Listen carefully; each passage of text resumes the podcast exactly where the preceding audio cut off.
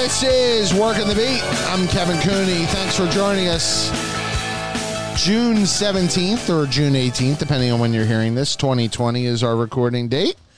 And it's a big show for us. Uh, we have had a lot of great guests, but this one is literally, when I use the term Philadelphia icon, he is an icon in this city. Um, you know, he has been the main anchor on the number one newscast in the city for 43 years.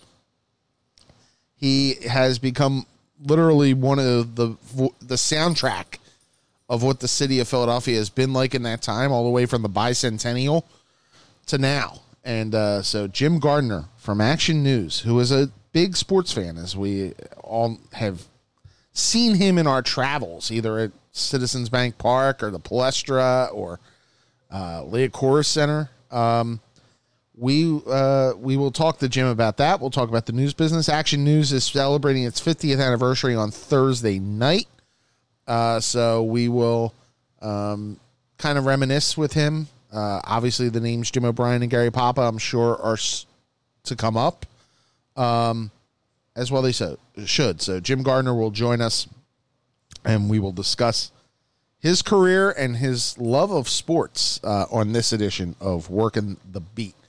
Uh, this is our second show for the week. Normally we're Tuesday, Thursday. This week we did it Tuesday, Wednesday to accommodate some schedules.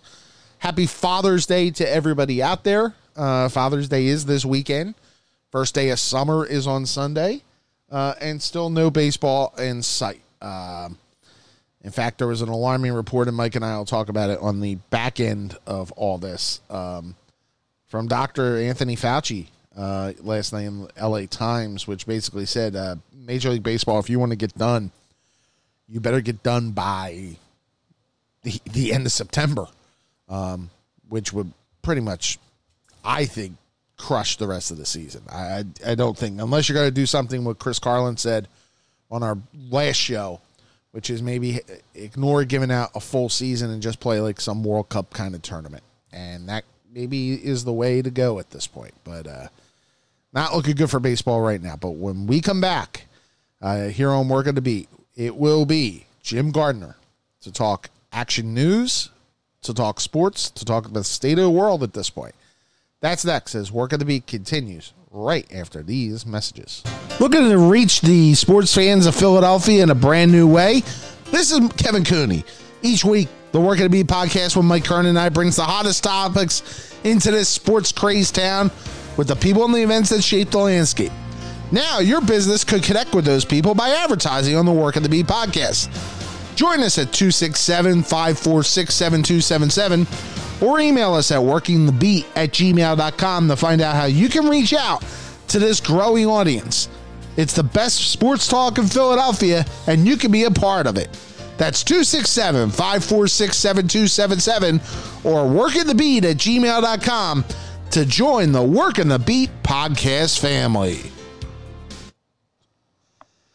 Well, it is an honor for this podcast to have this man on. On June 1st, 1976, one month shy of the bicentennial celebration, our guest joined Action News as a reporter and anchor of the Noon News after two years in Buffalo. Less than a year later, he ascended to the, the anchor chair for the 6 and 11 o'clock broadcast, job he's held for the last 43 years. Action News will have a special Thursday night celebrating the 50th anniversary of Action News and we are pleased to be joined by a Philadelphia icon and a major sports fan I know, Jim Gardner. Jim, how are you? Kevin, hi. How are you? Nice, uh, to, nice to see you. Nice to see and you. you sur- and, and you survived Buffalo, which should get you like a merit, a merit badge just in itself. Hey, Mike. Uh, the fact is that I was there in '74 and '75. The Buffalo Braves were in the playoffs. The Bills That's were right. in the playoffs. The Sabres, you know, were, were with Gilles Perreault and and uh, I, I, mean it was a great time for Buffalo sports. You got to Buffalo. They, they they beat the Sixers in a three game playoff. Correct. I, I was at game three at, at, here. I think it was right. And they Bob McAdoo and Ernie yep. D. Yep. Yeah. You and, got- and a classmate of mine from college, Jimmy McMillian, was yes. on that Buffalo Braves team, and uh, you know I, I must have seen 20, 25 games a year at the yard because Jimmy Mack was, uh, you know, he was special to me. Um, and uh, you know he he had come from the Lakers, and then he was in Buffalo. Finished his career with the uh, with the Knicks, but he was a great, great guy, great ball player. So he was on that great Lakers team, right? He was the, the, the one that won the 33 or whatever the heck it was with Wilt and uh, yeah, Gail Goodrich. he, yeah, he's one of the best players ever to come out of the Ivy League. You without see, question. my only experience with Buffalo is I went with Kern to cover the NCAA tournament back in 2017, and there was 26 inches of snow on the ground. So in mid We March, ate, we ate, we ate well though, Kevin. That's true, we eat did. well. uh, Jim, But you go to the anchor. You go to the anchor bar for some wings. I what? did, I did. Mike We did. went to some really good Italian place. Chef. Um, chefs. Yes. We went to Chefs. We went to Dinosaur Barbecue, which is downtown near the uh, near the new arena and, and all that. It was it was actually it's a really cool town. It just snowed a lot. So, Jim, I was only there for two years, and uh, but it made it quite an impression. Jim, I know you're a huge baseball fan. I mean, you talked about the fact that you grew up, you know, in an email we had, you were a Mickey Mantle fan, right? I grew up in New York, uh, and uh, my dad uh, had grown up in the shadows of Ebbets Field in Brooklyn, and uh, uh, I was born in Manhattan. I think one of the great um, disappointments of his life was that he had fathered a Yankee fan.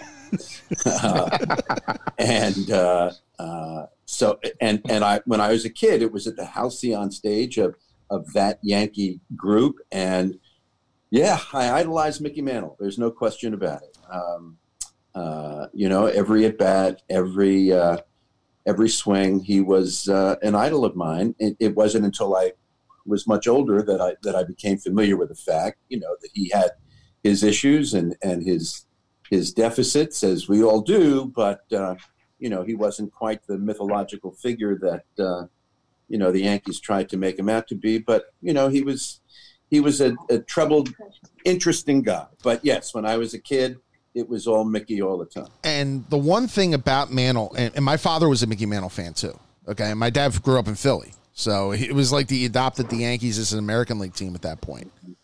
Mantle, among all athletes, still carries this passion among people who were fans of his that I don't think any other athlete has. Like, is it because of that myth that was out there for so long, or or, or do you know? Yeah, you know, is it just one of those things that when you were a Mantle fan, you were a Mantle fan for life, no matter what you found out later on? You know, that's an interesting question, Kevin. I, you know, I don't know. Uh, I wouldn't presume to know. Uh, that whole Yankee era was was mythological, and when you realize that, you know, the Yankees had this succession of outfielders, and and Mantle was DiMaggio's successor. Although you later find out in life that DiMaggio and Mantle were not two peas in the same pod, but but uh, there was this whole mythology about about Yankee center fielders, and and uh, uh, the Yankees absolutely played Mantle up to be you know the PR machine of the Yankees, which was very effective back in the 50s and 60s. They played Mantle up to be a baseball god, and and here was this strapping, handsome guy out of um, Oklahoma who hit balls farther than anyone had ever seen and uh, had enormous speed and you know he had it all but but he was also this this incredibly good looking um, model of a baseball player. And uh, he brought all this to where? New york city and the new york yankees. I think that really set him on a path. But we got to remember the first years of his career were filled with disappointment and and underperforming and not meeting expectations and he had a time in New York where where he was not, you know, the great Mickey Mantle. Right. You know, people were very upset with his performance, even though he may hit 310 and only hit 35 home runs and 90, you know, RBIs. It was less than what was expected.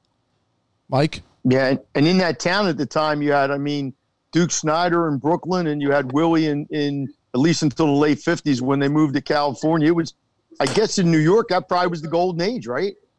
Oh well, it was my golden age in New York Yeah. for sure, and and it was the constant argument. You know, who's the best center fielder? You know, Snider, Mays, or Mantle, and and uh, you know, I guess my view is that that when all was said and done, nobody was comparable to Willie Mays, maybe in the history of baseball. But but uh, you know, your Dodger fans were were hey, it was all Duke. It was all Duke, you know. And Mantle. I will say one thing about Mickey Mantle. Uh, Yankee Stadium was 457 feet to left center field, and there's no question that Mantle and Joe DiMaggio and other great right-handed. I mean, Mantle was a switch hitter. He must have hit 150 long fly balls to left center field in Yankee Stadium that were just swallowed up by the dimensions of that ballpark. So I think he ended up with 536. Yeah. I, you know, he probably deserves 650. But Jim, you know, Jim, do you ever think? Do you ever think about what Mantle might have been without the injuries? I know there was the drinking too, but the injuries really. He hurt his knee real early in his career. Um, 51 World Series. He, he, yeah, he could get the first base faster than any right-handed hitter they had ever seen. Uh, do you ever think like you know the 536 could have been seven something even with the big left field? Well, yeah, I mean that's that was the story of Mantle's career, but but you say without the drinking, it's it is reasonable to think that if Mantle had taken care of himself better than he did, that a lot of those injuries either may not have happened or he would have recovered from them more quickly. Yeah. Um, I, I, think he probably, or at least I don't think anything, but one has read that he abused his body so much over uh, the course of an 18 year career that at various steps along the way, he, you know, he would have been uh, a different, a different guy.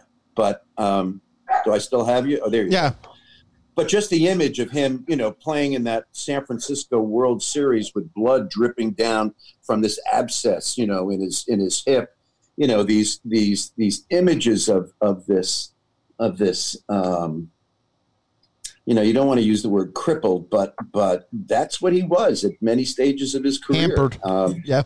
But you know, I remember 1957, after his great year in 1956 he was out for how many games? 40 games with what they called at the time were shin splints. Mm-hmm. Who knows if it's true, but the but the stories are that he's playing golf.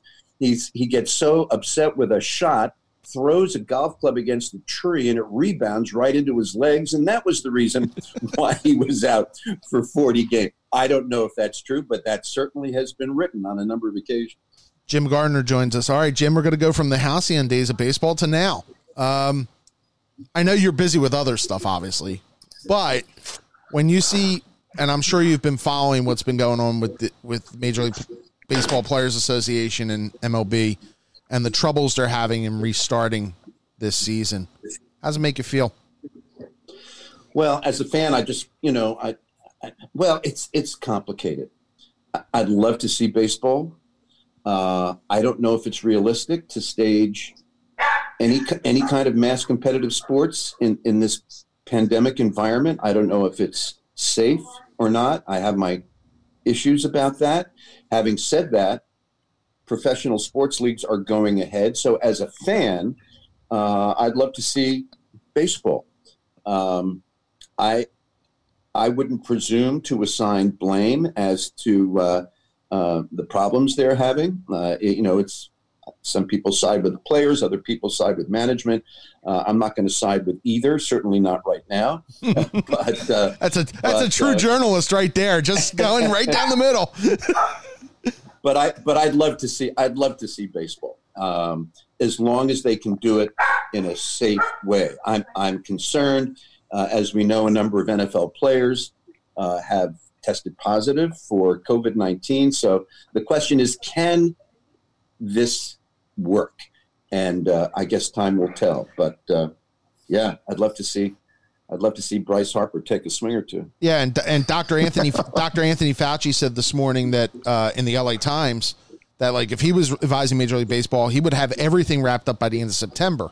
It just doesn't feel like that's a possible schedule right now to get a season going and then have a postseason. I well, I didn't see what he said this morning, but I assume he's talking about um, wrapping everything up before um, a presumed second wave comes. And I think you're right. That's unrealistic. Yeah. Mike? So what, so what does that mean for football, Jim?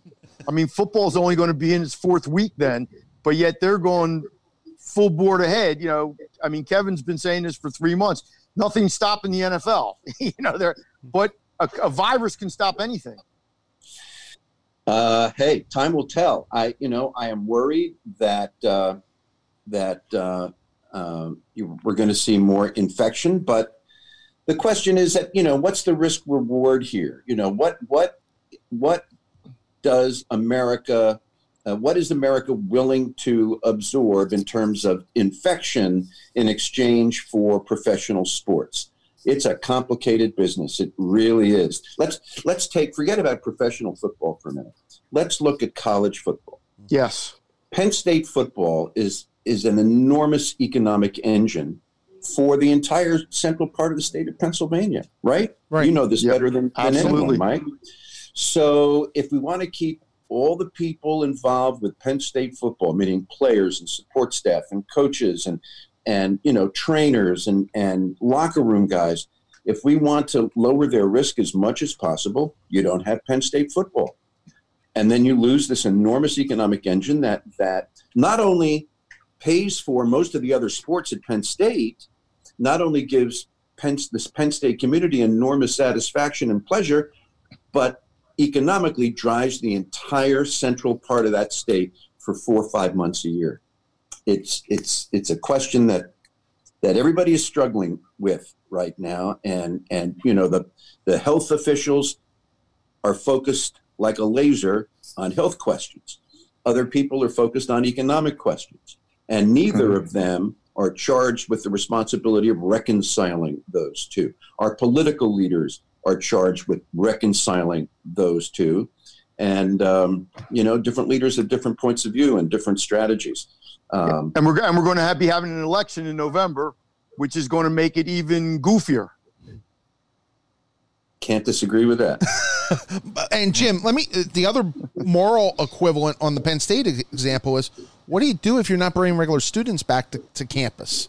Because it almost feels unfair to bring a student athlete back to campus when you're saying for the rest of the general population it's not safe to be here if you're having remote learning for them then why have the students who are not or the student athletes who are not getting paid back on campus too to work basically for free so the campus can make an enormous amounts of money it seems kevin that that um, that Penn State will bring students back to campus. Um, it may be a hybrid model where some classes are in person, other classes are online. Um, this is just going to be one of the real treacherous issues, I think, of this whole situation. Uh, all these colleges and universities bringing student populations back to campus. Um, you know, young people, and I'm not saying this is a criticism because I, I include young people among my children, uh, and I think and I think they're very responsible. But you know, the the late adolescent, early adult brain does does not have the same um, concept of risk that that older people do, and uh, you know, I'm concerned about not just the lack of social distancing, but but um, and not a lack of awareness because these kids are smart but a feeling that that even if they do get sick, it's not going to be overly serious. It's not going to be life threatening. They'll they'll be sick for a week and be done with it. And so I think that frees them to um, act in, in ways that, that they're used to and that and that you would expect young people uh, to uh, to do. You know, whether it be uh, in dorms and in fraternities and parties or whatever and I'm concerned about that. Um, it's, Jim, I got to tell you, my in a non-sports but related, she works in a school. And, and I work have, at a school now. So, yeah. and Kevin works in a school too. And she's so worried, not worried, maybe that's a bad word, but how are they going to bring school back? And all you ever hear people say is, well, young kids don't really get sick. And I'm like, but there's adults in those schools too. And I think right. it's going to be fascinating to see how the whole country comes back to education uh, in, in, a manner in which kids are actually being educated because I think it's going to be really hard to pull off. I'm an old guy, but I have a uh, uh, a son at Vanderbilt, and they just found out um, two days ago what their specific plans are going to be and, and, and when they're going to start. And they are all going back to campus uh, through the Thanksgiving uh, holiday, or actually th- until Thanksgiving. Then they're going online for like the last week of classes and final exams. They have taken all the double rooms on campus and made them into single rooms. And so they're definitely making, they have extensive plans for the safety of the student population and the faculty and all. But you put 7,500 kids on a, on a campus, it's hard for me to understand how they're going to be able to, or, or whether they will even make an effort to be socially distanced and careful to the point where um, where uh, you know they're going to be safe. I saw something yesterday, Mike and Kevin, that I thought was fascinating. We're all talking about masks, wearing masks. Mm-hmm. Are they helpful? Are they not helpful? So I guess it was Sanjay Gupta on CNN.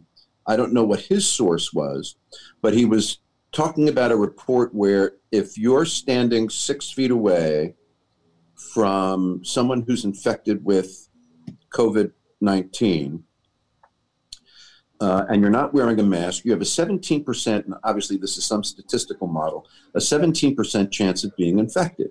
If you're wearing a mask, you have a 3% chance of being infected. Wow. It is obviously not foolproof. It's not it's not everything, but it is substantial. So if we wear masks, it's really helpful. Now, will college kids wear masks? I don't know. I don't know. And that and that's a that's a great point because college kids, you're right. They all feel a little invincible, and they all feel like they can get through this. And, look, it's it's it's infected college kids. I mean, you know, there there was the one case of the guy in Chicago last week who was healthy at 31, 32 and they showed a picture of before and after of his lungs after what happened, and it, it's devastating. I mean, this guy was on a ventilator. Is this the most challenging story I mean, you've been in the anchor chair a long time. Is this the most challenging this stretch, and include the George Floyd protests too, of your career right now? I think so. Um, it, it, obviously, you compare it to 9 11 and its immediate aftermath. Um, that really changed this country and changed the world in such profound ways but in terms of a sustained story that that um, defines our newscast on a daily basis, and you just said it, uh, combined with what may be a real um, inflection point in this country in the way it it uh, uh, deals with race, perceives race, um, perceives uh, racial injustice, and how we can uh, address that finally. Um, yes, I think this is a moment um, when it is not just a challenging story, but um, a story that really consumes uh, an enormous amount of, of effort and energy, and I mean that in a good way. Um, yes, it's been an extraordinary time journalistically over the last uh, four four months. And Mike, and Mike, I want to ask a follow on this before I give it back to you. Yeah. The idea that you have to do this now in a different way than you normally are doing it, with reporters not coming in necessarily to City Ave. Um, you know, your weather anchor could be at home. Obviously, I know Cecily's there. You haven't seen Deuces, I know, in ages. Um, I, I joked with him that that's I, not necessarily a bad thing, by the way. Oh, I joke with him. I almost pictured it's like Home Alone for you when you walk in and it's like, where's everybody gone? Um, how how much how much does that add to the to the level of challenge for a, a news organization at this time that you're having to do things you've never done before in a manner you've never done it? That's true. I I, I really want to. Uh, uh, compliment our management for the way they have handled this situation. Um, I bet, and I don't know the specific numbers, but I would think uh, 80%, 85% of our staff does not come into the building. And and I'm not sure that we have, and I, I don't I don't mean this um, uh, you know, in a self-aggrandizing way. It's just the fact. I don't know that it has compromised our ability to tell any story. our reporters and photographers have been extraordinary in their flexibility and uh, in what in what they have been able to accomplish in a in a in a difficult situation. I'm not sure how much it has um, affected my specific routine on a daily basis, other than um, in in 44 years at Channel Six, I've never worked Where? out of an office. Oh, Uh, it's always been in the middle of the newsroom. That's our anchors don't sequester themselves in offices the way you find at a lot of television stations. hmm Uh, in the last several months, I have been in an office just to give me uh, some uh, separation more than six feet. I'm 72 years old, and so I think it, it's that, that that our that our leaders felt that it was not um, uh, uh, that it was a reasonable idea to to separate me like that. Um, so that's been a little weird because I do like you know the give and take on a on a constant basis that that I've lost over the last several months. But that's that's insignificant. Um, it's a very different environment, um, and I think we have responded to that in extraordinary fashion. And I, I really do want to compliment the people who are charged with trying to figure out how all of this works, which is uh, our general manager, Bernie Prazenica, and our, our news director, uh, Tom Davis. It has been a huge challenge for them. For instance, uh, during the middle of the afternoon, when there would typically be, what, 80 people in our newsroom, in the Mhm. central part of our newsroom, there now may be 14. It's, it's just a different And and that Animal. and that's the basic people. That's videotape editors. That's your your your studio crew. That's Absolutely, absolutely. We have videotape editors, and of course, with our with our uh, platforms now and our and our apps and and the technology, they can edit from home right. and then send it to the server at Channel Six. So we have editors working from home, we have producers working from home, we have writers working from home. We have it's it's extraordinary, and of course, our our reporters and their photographers never come into the television station. They go directly to stories. They they shoot, they write, they edit in the field, and then they go back home. Yeah. Mike. Jim, with everything that's happened since the George George Floyd death, and is probably going to keep happening for a while. I was watching a show last night on, on actually on ABC about looking back at LA from 82 to 92 and everything in the, racially there that kind of led up to the, the, the riots. Do you think if we're sitting here 10, 20 years from now, that there will be change that we haven't seen change before because this feels different? Um, or are we still going to have the same problems or much of the same problems down the road? Like now we're really focused on it. I'm just wondering, this doesn't feel like it's going to go away, but in the past we've said that and it's gone away. And I should point out, Jim covered the Columbia riots in '68. Correct when you were at at Columbia University. Correct. Yes, that, yes, Wow. I did. Yeah, um, Mike, this does feel different. You know, I, I mean, I, I don't think any of us can responsibly make uh, conclusions about what's what's going to happen in the future, but this does feel different, and I think it's impressive that that police agencies and universities and companies all within a matter of weeks are changing some of their policies to uh, accommodate what seems to be a tsunami of of um, of acknowledgement and recognition that things in this country are are, are not the way they're supposed to be. It, but it Mhm. is a challenge. I, I think. I mean, slavery uh, is is is the the original sin of this country, and it is uh, a seed of DNA, you know, in, in the United States. It's horrible to think that, but but I think it's true.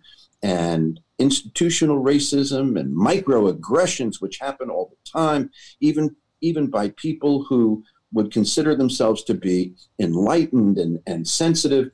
Um, But I do, Mike, I, I think we all feel like it's different.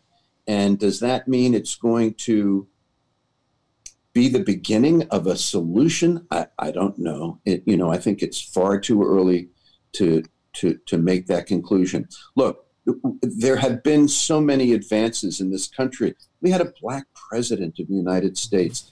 We have, you know, civil rights legislation in 64 and 65, which changed so many things. We had a board, um, um, you know, we had uh, school desegregation, all of these things.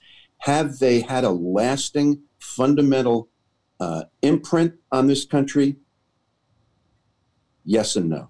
Um, I am so hopeful that the United States of America has gotten to a point where we, where everyone has to take this seriously and profoundly seriously. But I think we're going to need 5, 10, 15, 20 years to be able to look back on it and say, so what happened here? Jim Gardner, yeah. Jim Gardner joining us. Jim, you've covered every every year, every presidential year. You've covered a convention since 1980 there's going to be one in Jacksonville or Charlotte, depending on how it's split with the Republicans, and there's presumably going to be something in Milwaukee for the Democrats. Will you be there? Uh, I'm supposed to go to the uh, Democratic convention. I don't know that they're going to have a, an event to speak of. Right. I mean, everything we're hearing out of the Democrats is that it's going to be largely virtual, but we have to wait and see. Um, I will not go. Uh, to the Republican event uh, in Jacksonville. It looks like that's where you know we're going to have the show. Right. I just think that it's um, that it's uh, not safe enough for me to do that. Um, I don't. I, I I think, and I'm really not you know being partisan here. Right. But I think I think what's going to happen in Tulsa on Friday with this enormous Saturday. Uh, Trump. Trump. I'm sorry. Saturday now. You got Saturday. Put, right. Correct. I'm sorry. That's no, it's right. okay. they, they, got they uh, moved it from uh, Juneteenth. Right. right. Saturday. Um, I look at that and I ask myself, what are they thinking?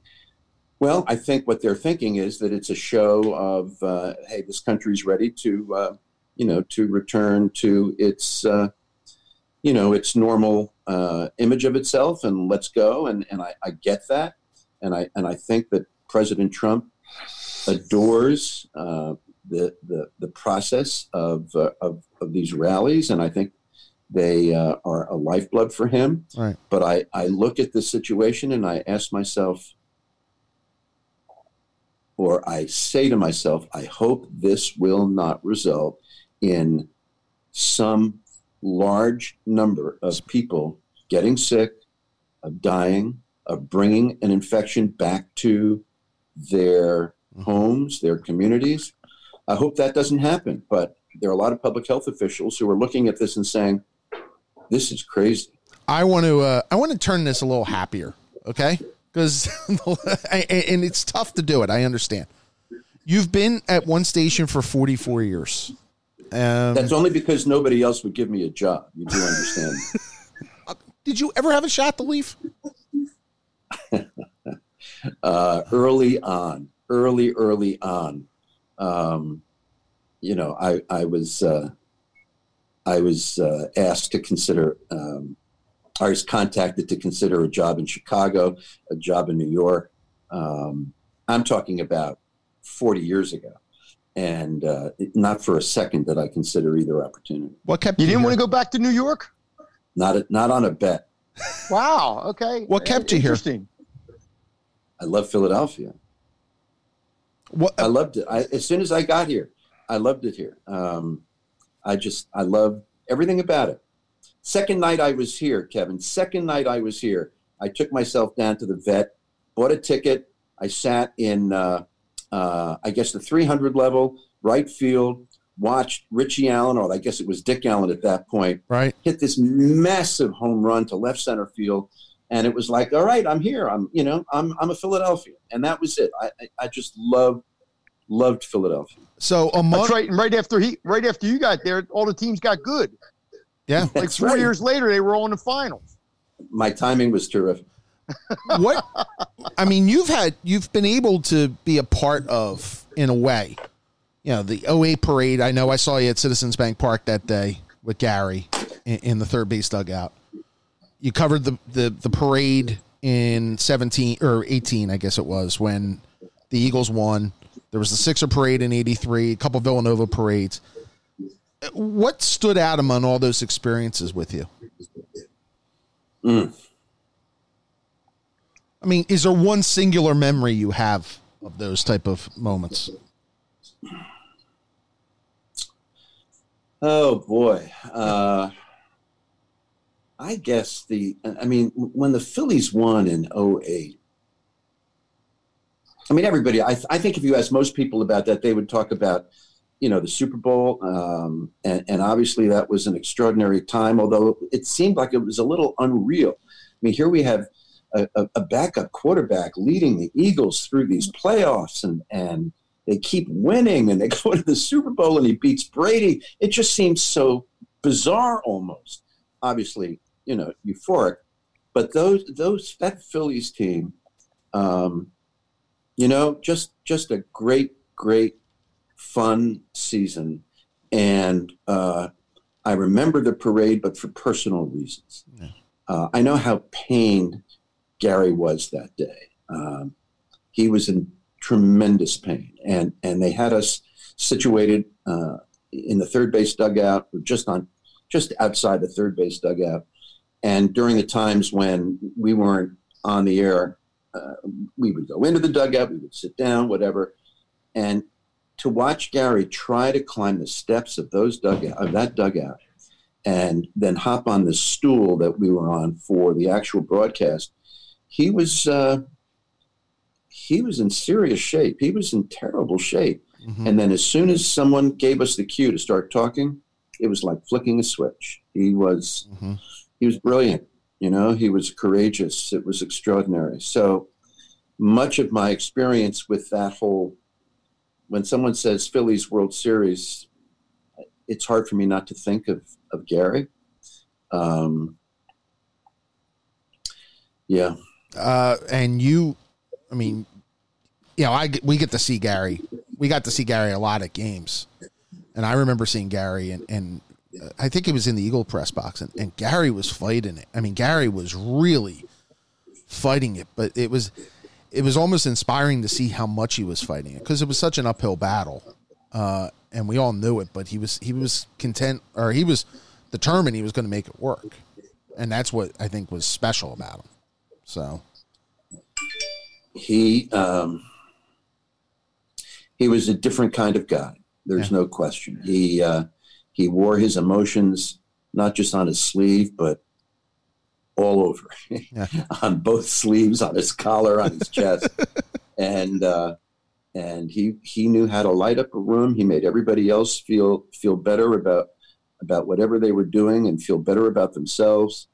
Uh, he was uh, a different a different kind of person whom whom I've ever known, and it was you know, working with him and, and Dave Roberts was, uh, you know, an experience. I, I have, I am blessed to work with Ducis and Cecily. It has just been uh, a great, great experience for me. Um, but not but, there is no but. Uh, working with Gary Papa and Dave Roberts, who became very dear friends, was uh, I was blessed to have that opportunity. I know Mike wants to ask about another person that you worked with. Yeah, I, I almost I, I almost feel bad, but to my generation, and I'm I'm you know, Jim O'Brien was one of the great people, and I remember that day when when it happened, you know, and I'm watching the TV and I'm I'm crying.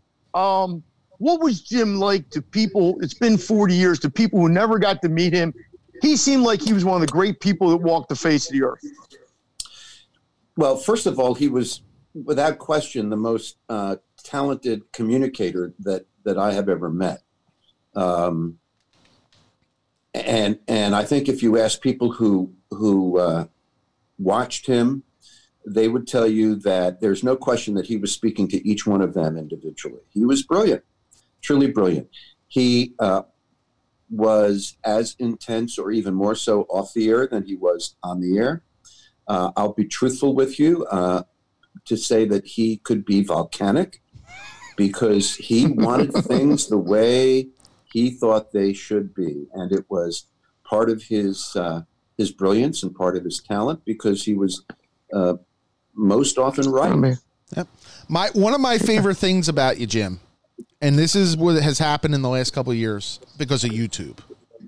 Some of your lighter moments have come out, trying to announce the band names on Kimmel, uh, picking up Cecily's earring on the floor, telling her she's out of time, making you know having fun with uh, Jamie or Ducis. Is this comfort at your age and, and your experience? What the heck? You got to have some fun with this as well because everything can be so serious in your job. You know, we, we've all known each other for such a long time that I think we have a certain kind of comfort with each other. We have complete trust in each other. And, you know, we're all human beings. And so we look for opportunities for, for a laugh and, and, and to kind of delight in each other's uh, pleasure. And uh, yeah, I, I, you know, I've always said that we take our work incredibly seriously. Mm-hmm. We don't take ourselves as seriously, and I think that's one of the things that makes us successful. Um, we we kind of leave those those anchor egos, uh, you know, out the door. Uh, that doesn't work at Channel Six. Um, so we do enjoy not making fun of each other, although that happens, Yeah. but making fun of our, making fun of ourselves, and and I think that that is one of uh, one of the reasons why we've been able to keep things in perspective. It is the work that is serious, uh, and we want to be respectful of the work and respectful respectful of the audience, but we try not to take ourselves that serious. Yeah, because if you didn't like coming to work every day, why do it? Right? And, and which leads to the last. Which go ahead, Jim. I'm sorry. No, no, no, no. That I mean, that's true. I mean, we we come to work every day. We, you know, we we our, our purpose is to do the best job we can, telling the news, connecting with our audience, and being respectful of um, the work and the audience. People say, "Well, what makes you guys so successful over such a long period of time?" And I have never been able to answer that question. I don't know. All I know is that we try to do the best job we can, and we happen to have incredibly smart and talented people um, uh, from on the air, off the air. We've got a whole new generation of reporters now working at Channel Six. People like Sharrie Williams and Maggie Kent, and I, I hate using names because Right. because whenever you do, I'll- you know, you, you leave you leave more people out than than you. I'll name one because I used to work with her, Trish Hartman, who's your New Jersey correspondent. Absolutely. These are such smart people who bring relative youth and energy and enthusiasm to, to their work. It has um, sort of catapulted us into a whole new era at Action News, and we're better for it. I, you know, the people who have retired over the last number of years were legends. They were they were uh, they were brilliant. They were superb. They told the story of of this area for generations, and uh, you know we're lucky that people like Dann Cuellar are still here. Um, but for every Dann Cuellar who is still here, there's a Bob Brooks who has just come here. Mhm. They I'm glad there are people who have been around for a while because institutional memory is always a good thing. But this young generation of, of journalists, whether they be reporters, producers, videographers, um, graphic artists, they're spectacular. And, and, and we are, as an organization, blessed to have them. And you've got to give enormous credit to the people who do the hiring. They know what this is all about, and they've done a great, great job. Jim, my last question, and I hate asking it as the last question, but you just mentioned, you know, you've seen Lisa leave, you've seen John Rollins. There's been a number of people, you know, who have hit retirement age. You you said you're 72. How much longer do you want to keep doing this? Uh, you know what? It's it's something that I really don't think about. I mean, that may sound um, disingenuous. Uh, I love the work. I love um, interacting with the people at work. so far, they have um, not escorted me out the door. although, although one never knows what tomorrow will bring. Um, so I'm I'm I'm glad to still have the opportunity to do what I do. I've, I'm I'm the luckiest guy um, in Philadelphia for having been able to do this uh, for a professional lifetime. And uh, you know, I suppose at some point I won't be able to do it anymore, but that's not yet. And you haven't even thought about what you would want to do, have you? Like no like big retirement plans, no trips to X or you know certain spots or anything. I want to. I want to. Uh, yes, I, I exactly what I want to do. Okay. I want to. I want to be a sports writer for the Delaware County Times, and have a and and have a spot in, in the press box. Hey, hey, Jim. Phillies and the Eagles. Hey, Jim. That's what I want to do. Newspaper journalism, as Mike and I have both learned, it's kind of it's kind of not in the in a good way right now. You may not. That's okay. I'll work for free. You'll work for free. Don't don't tell them. Don't that. tell them that. They'll take you Not- up on yeah. it. Jim, Jim hey, Jim. Go ahead. One thing you met, you know, Mickey Mantle's number one. Is there a Philadelphia athlete that, or maybe two of them, that over your 44 years has Yeah. struck a special chord with you? That that is that is a, a tough tough question. Uh, it, it- this may sound silly, but um, I did meet him a few times. Uh, in fact, I used to meet him at the Wynnewood Pharmacy, uh, Richie Ashburn.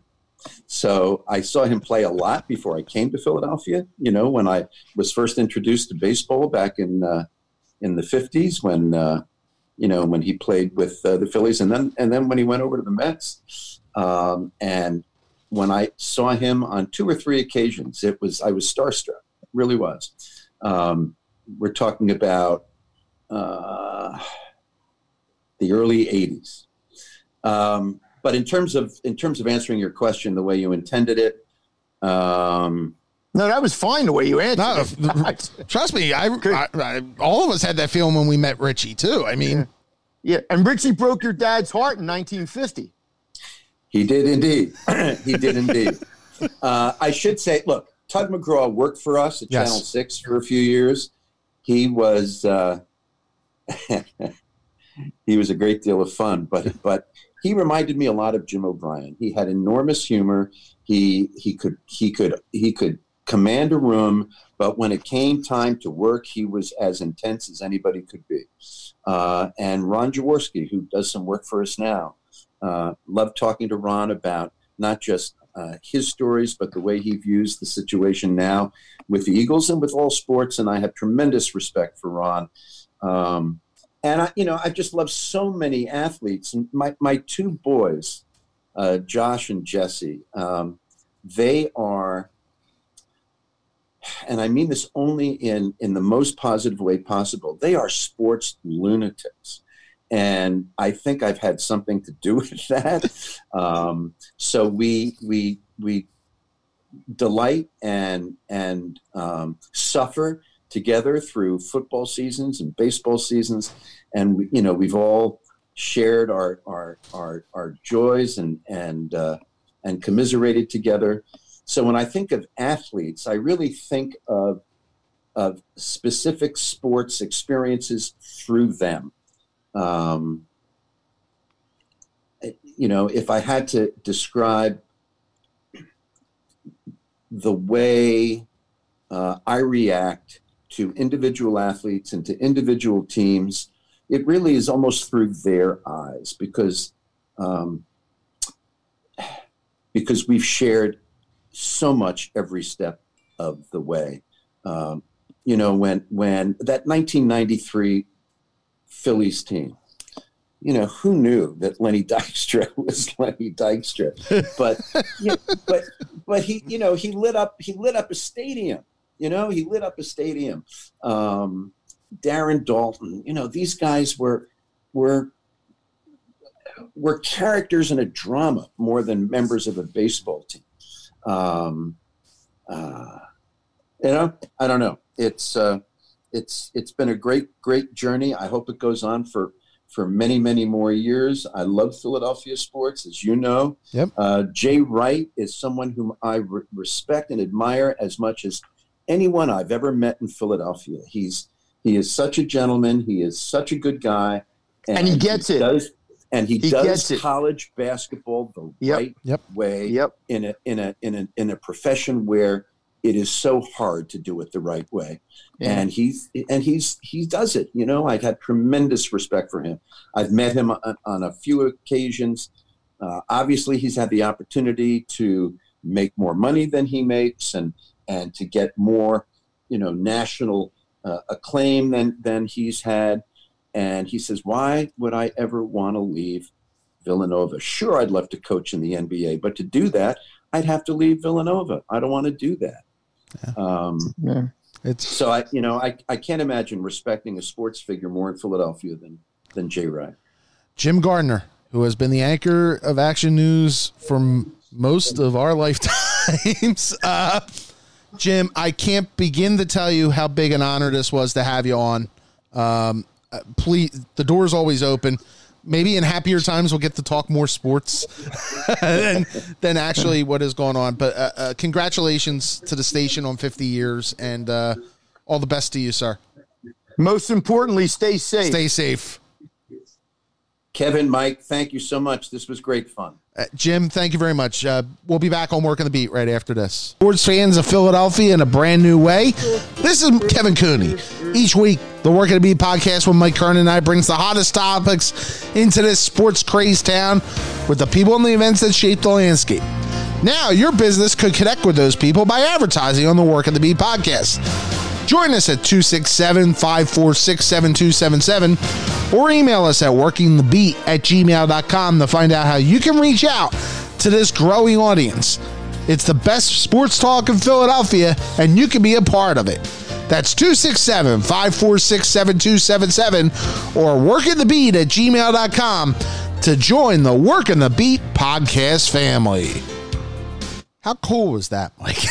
that was uh, that was Yeah, a, he's, a very interesting guy. yeah, our thanks to Jim Gardner for joining us. And, look, you know, the issues we have with, and we've talked about on this show, he brought up, especially at a place like Penn State, you know, and, and the importance on the economy and having to balance things out and do it for safety. It, it, you know, I thought, it, you know, it's stuff that we've talked about, but it, just it's so dead on, especially even considering the news of the day when Dr. Fauci's telling MLB don't plan on playing into October.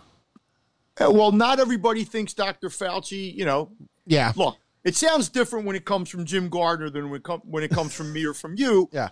But it's it, look, the whole problem is we've been cooped up for three months. We want to reopen. We need to reopen for financial reasons. I, I- we we understand all that. What I've tried to take the, the attitude of is we may not come out of this financial thing for a while because not only of the virus, but just of what's happened and, and how long it's going to take to come back. And some businesses aren't going to come back. But this notion that sports are just going to magically reappear, and yeah, what's the problem? We're going to put them in a bubble in Orlando. Okay, well, that's wonderful. I'm not the guy who's got to go into the bubble for 50 days or whatever it is. And now you're hearing concerns about with the basketball players about, you know, the movement that they don't want, you know, some of them don't want to lose sight of that. Um, there's going to be so many issues, Kevin. Now, golf has come back seemingly okay. NASCAR seems like it's come back, The Belmont is this okay. weekend. but no spectators. No spectators. See, if you said to me, we're going to play NFL football and college football and maybe even college basketball, but there's going to be no fans or very few fans, I, I can I can believe that because you're taking a lot of the risk factor out of it. But none of those sports wants to do that. No. And, Um, and that's, that's and, the and that's a major problem. Well, and you're seeing it with MLB now, where the owners are saying, "Hey, wait a minute, We're we're not making all that money we thought we might be making with fans, so you got to give us a break on, you know." And the players are saying, "No, you agreed to this." I, I just think there's a lot. It's great to say we're coming back. This is when we're going to try to come back, and then you put a 113 page thing out on paper, and we saw the same thing I think with baseball a couple of weeks ago when they put their thing out. I'm sure the NHL will be the same way. You have NFL coaches now telling you, John Harbaugh, I don't know how we, we can humanly do this. Yeah, it, that's the biggest problem. It's the it's the idea of how does this all operate. And there was a report this morning out of Orlando about airport workers getting ill with coronavirus and testing, and you know the the bubble the bubble talk in Orlando with with the NBA is fascinating to me because it's very like it sounds great. You're staying at Coronado Springs, you're staying at, you know, the yacht club and all that. But if you've ever been on vacation and after 7 days you decide, okay, it's time to go home. And and you want to get home or if you're on a business trip and you've been away for a while, these people are not going to have that option. And they're not even going to have the option to go in downtown to dinner or something.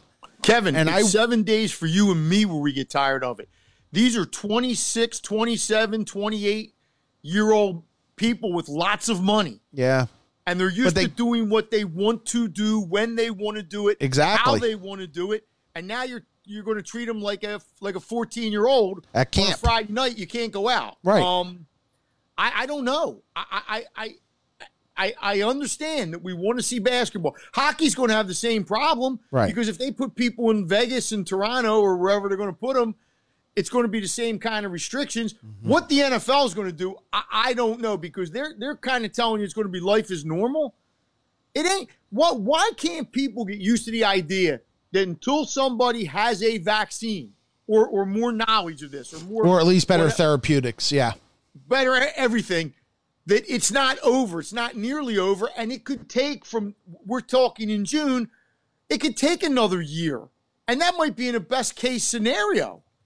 Um, but at the same time, I understand the mentality of we can't keep doing it. Well, yeah, you might have to. You you might not want to. Um, what was it? Somebody said on TV the other night. It was it was interesting. One of the health guys said, um, we may be fed up with the virus, but the virus isn't fed up with us. Yeah.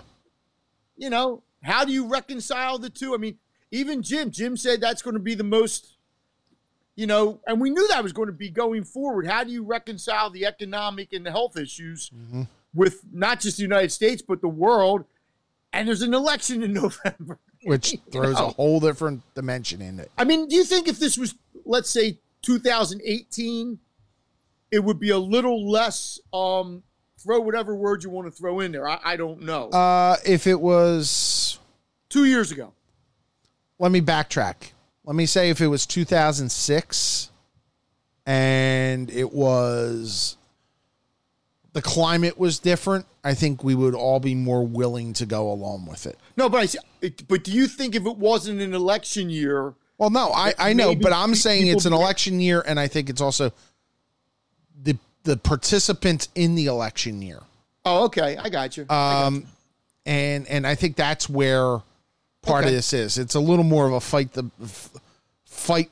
Uh, you know what the government's telling you is not true, and some right. of that is because of the person right. running the government. Or, or if, or if the president was leading the polls by ten points, it might not be this way either. I, yeah. I don't. You know, I'm sure that all factors into it. It just seems strikingly to me, Kevin, that you're getting two different messages. Oh, it's a, it, you get a White House message and you get a health message. Yeah. And and they're never the same. And like who am I going to follow? Well, and it's a culture war. And Jim mentioned about the mask. I mean, the fact that people view the mask I saw Aubrey Huff of all people, uh, former giant first baseman, uh, who's a bit off the reservation, uh, normally anyway. Um, but Aubrey Huff saying I'm not I'm not going to wear a mask. It's unconstitutional and all that. It's like, come on, dude. You know, like. But when seriously. but when your president comes out and basically tells you the same same thing, thing. yeah, I know. Why, if you're Aubrey Huff, would you? He's your president. Yeah.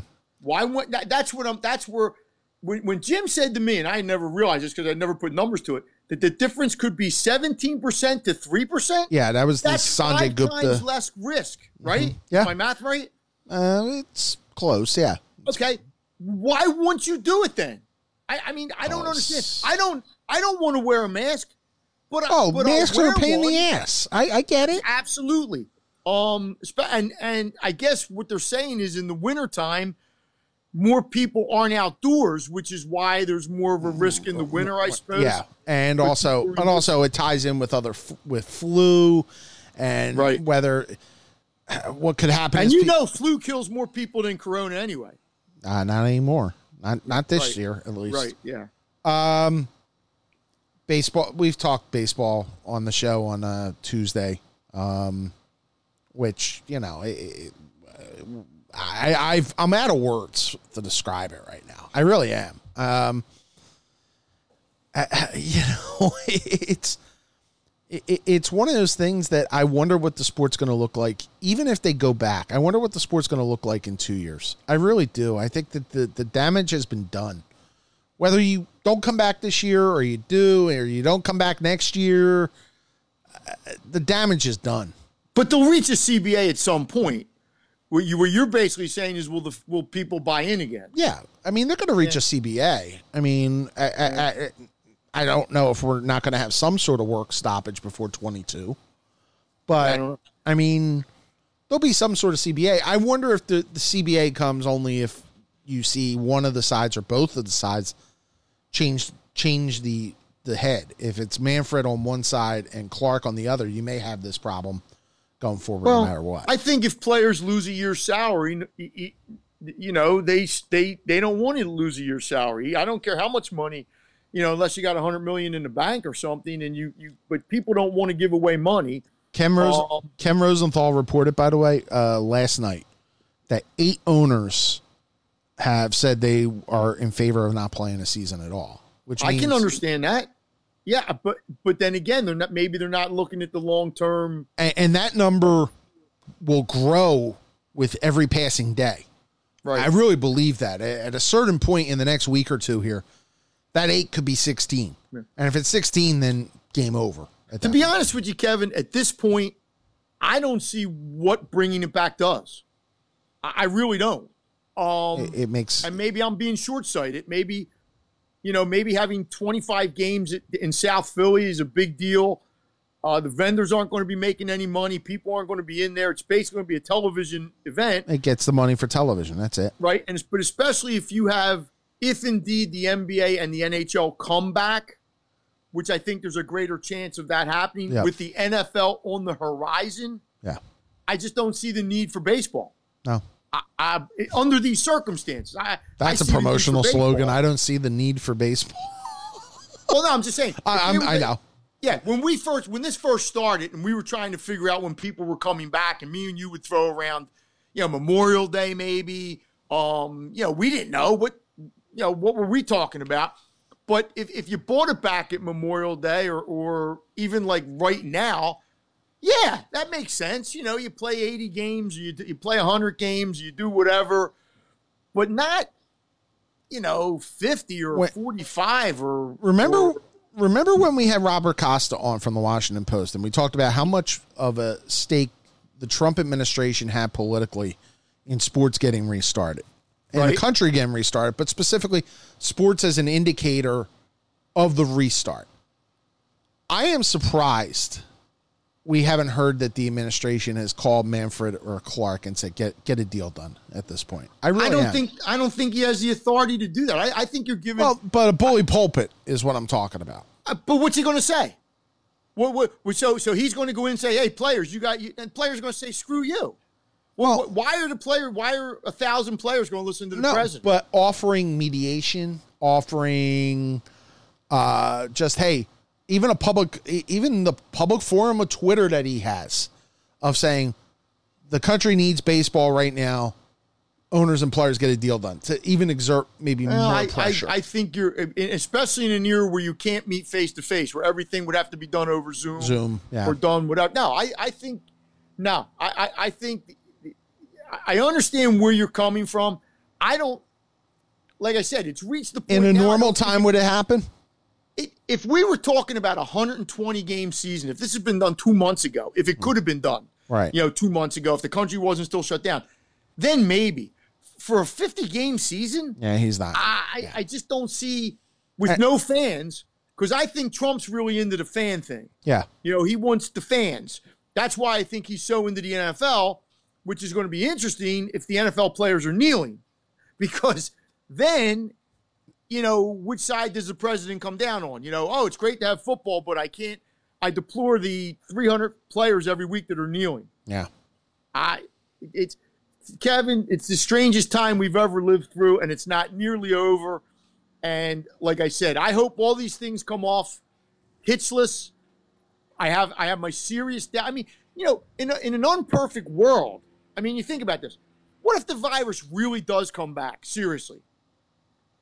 What if you have to talk at some point about not having a Super Bowl? I, I love I love the term with- unperfect, but go ahead. Well, not, well, I guess because we all think it's going to keep getting better. Yeah. I do, you do, we all. But when you listen to some of these guys, they're saying, "Hey, if there's another outbreak in the winter and the flu's involved and all this, Yeah. I don't know what the world's going to be like in January." Yeah. So we could be looking. I mean, at some point, does does somebody sit there and say we can't hold a Super Bowl, Yeah. Or we're going to have a Super Bowl with no fans, which then you know cost the city that's going to host it next year Tampa. how much money? Tampa. Uh, yeah, I mean, we don't have the answers to any of those things. No. And that's the part that really is the most frustrating to me is I can't sit here and say, okay, on October the 8th, the Eagles are going to be playing the Giants and there's going to be 30,000 people in the stands. Or Penn State's going to be playing, you know, Ohio State and they're going to allow 40,000 people in Beaver Stadium. You know, uh, every time we turn around, somebody else tests positive. Yeah. And I, I would imagine it's going to keep getting. This was the time of year where I thought it would start to Ease down. ease down. But I think what's happened is because people have come back, you know, and, and as look, as the administration has said, there's more testing being done. Yeah. So, yes, you probably are going to get more positive tests. That doesn't make those positive tests any less significant as they would have you believe. But yeah, uh, it's, you know, Uh, finally, uh, and we always try to end on a little bit of a lighter note. Uh, and no, we're not going to talk about Buffalo restaurants like Mike did with. How about he knew chefs right away? By the way, it must be, it, it's got to be an institution. It has to be. you know, it's like saying go to Ralph's. you Exactly. know? I, I, yeah, it was Um, tremendous.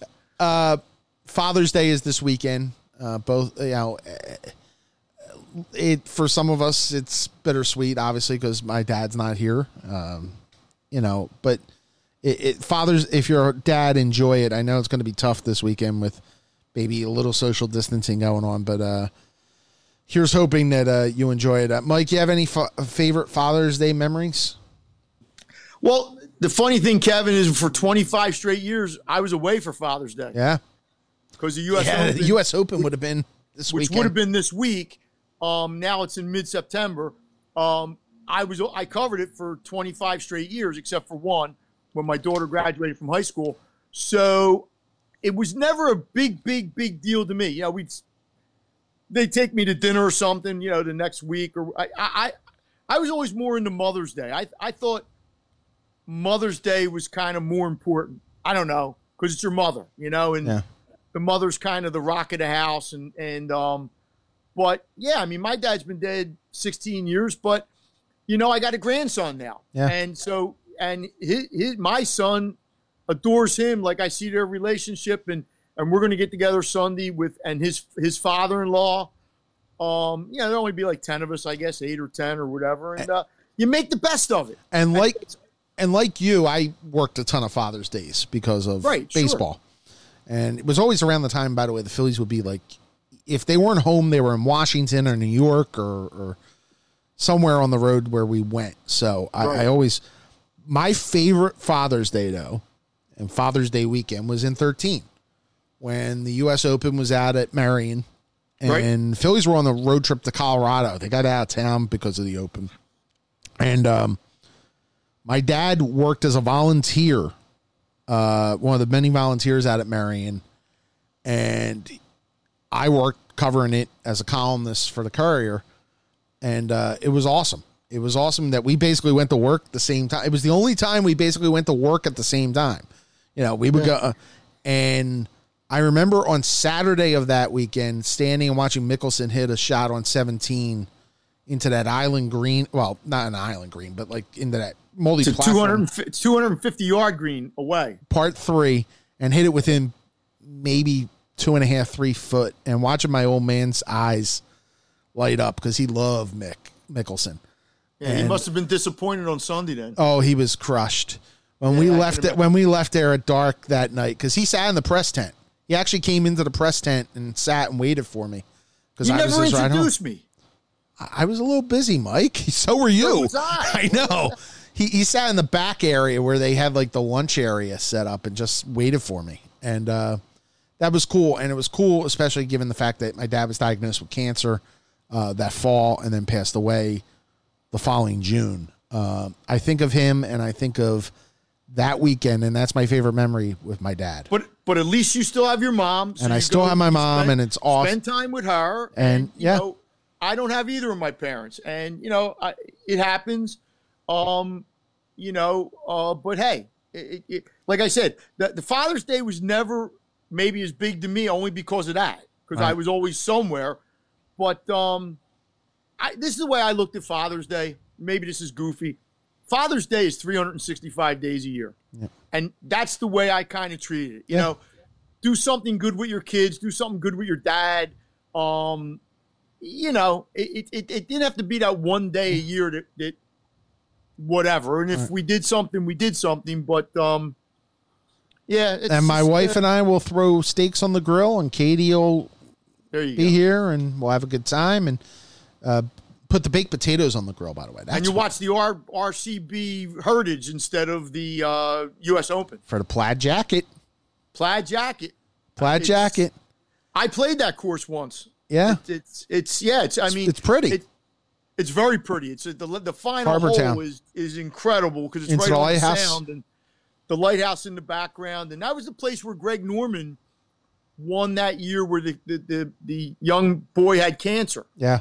and they became friends. It was a great story. God, that's got to be thirty years ago at least, uh, late eighties. If I remember, Norman won Harbor Town like three or four times. I, I don't know if he did because a lot of players don't play in that tournament. No, because but he always did. Yeah, some do. Um, but I remember that one year when he won for that kid. Um, Yeah. you know, Um, our thanks to Jim Gardner for coming Oh, on. like, absolutely. and uh, normally we end with Big Shot, but uh, there's only one song that's appropriate today. So, on that note, thanks for joining us. We'll see you next week. This has been Work at the Beat.